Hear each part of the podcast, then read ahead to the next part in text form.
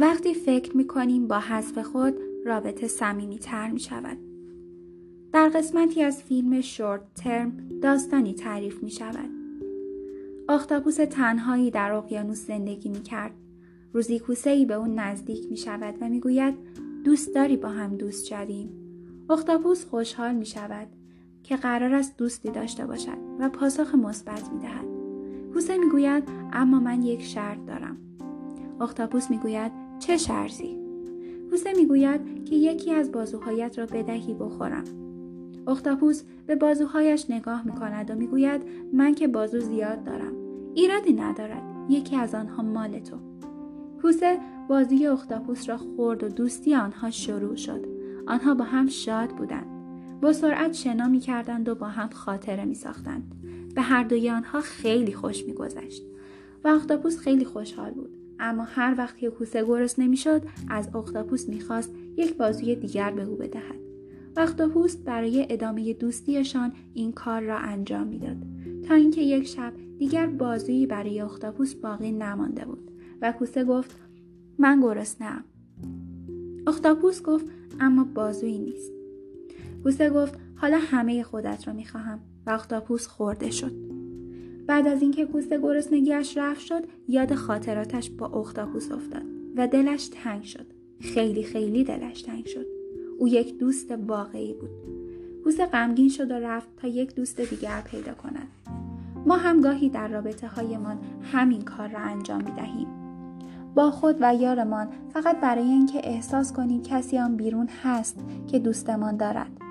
فقط برای اینکه دوست داشتنی دیده شویم و گاهی آنقدر غرق رسیدن به این هدف می شویم که یا از هزینه هایی که پرداخت می کنیم قافل می شویم یا می بینیم و چشممان را رویش می بندیم. دقیقا شبیه به داستانی که خواندیم ممکن است گوسه هایی وارد شوند و آرام آرام قسمت هایی از آدم دوست داشتنی درونمان را سرکوب کنیم. قطع کنیم و نبینیم که چه دردی می کشد. فقط برای اینکه همان تصویری بشویم که طرف مقابل از ما می خواهد. و این قطعا دردناک است اما باز هم ادامه می دهیم تا جایی که دیگر هیچ احساس خوب و دوست داشتنی بودن نسبت به درونمان نداریم. اینجاست که خسته می شویم و احتمالا کوسه می رود سراغ تومه جدیدش. و ما میمانیم و این تفکر که دیگر قرار نیست رابطه صمیمی و درستی با دیگری داشته باشیم. این داستان پایان تلختر دیگری هم می‌تواند داشته باشد. اینکه فردی که سالها آزارت داده برمیگردد و ابراز دلتنگی می کند. به گذشته ها که نگاه کنیم کوسه هایی در, خاطر در خاطراتمان سرک می‌کشند و می‌گویند سلام برگردم. دو زمانی که تصمیم می‌گیریم خودمان را حذف کنیم. دیگران هم با ما شبیه یک حذف شده رفتار خواهند کرد. برای خوشبختتر شدن و شادتر شدن دیگران نباید بیش از اندازه خودمان و اولویت هایمان را حذف کنیم. اگر به هر دلیلی بیش از اندازه خودمان را و حق استفاده از زندگیمان را حذف کنیم روزی به شدت سرخورده و ناامید خواهیم شد. ناامید از به دست آوردن فرصتی جدید و سرخورده از حجوم حسرت ها.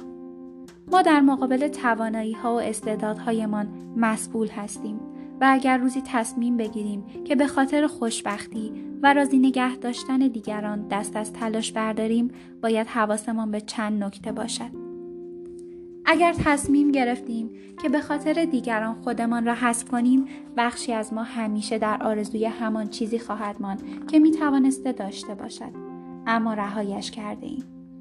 بهتر است به خودمان یادآوری کنیم که این انتخاب خودمان است و می توانیم شرایط را تغییر دهیم. ممکن است احساس سرخوردگی کنیم. ممکن است به دنبال مقصری برای این درجاماندگی بگردیم.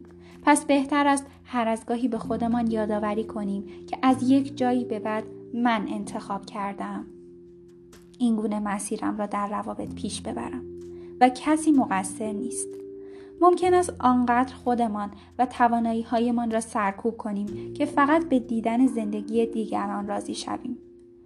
زندگی دیگران را می‌بینیم تحلیلشان می‌کنیم تا گذر زندگی خودمان را نبینیم.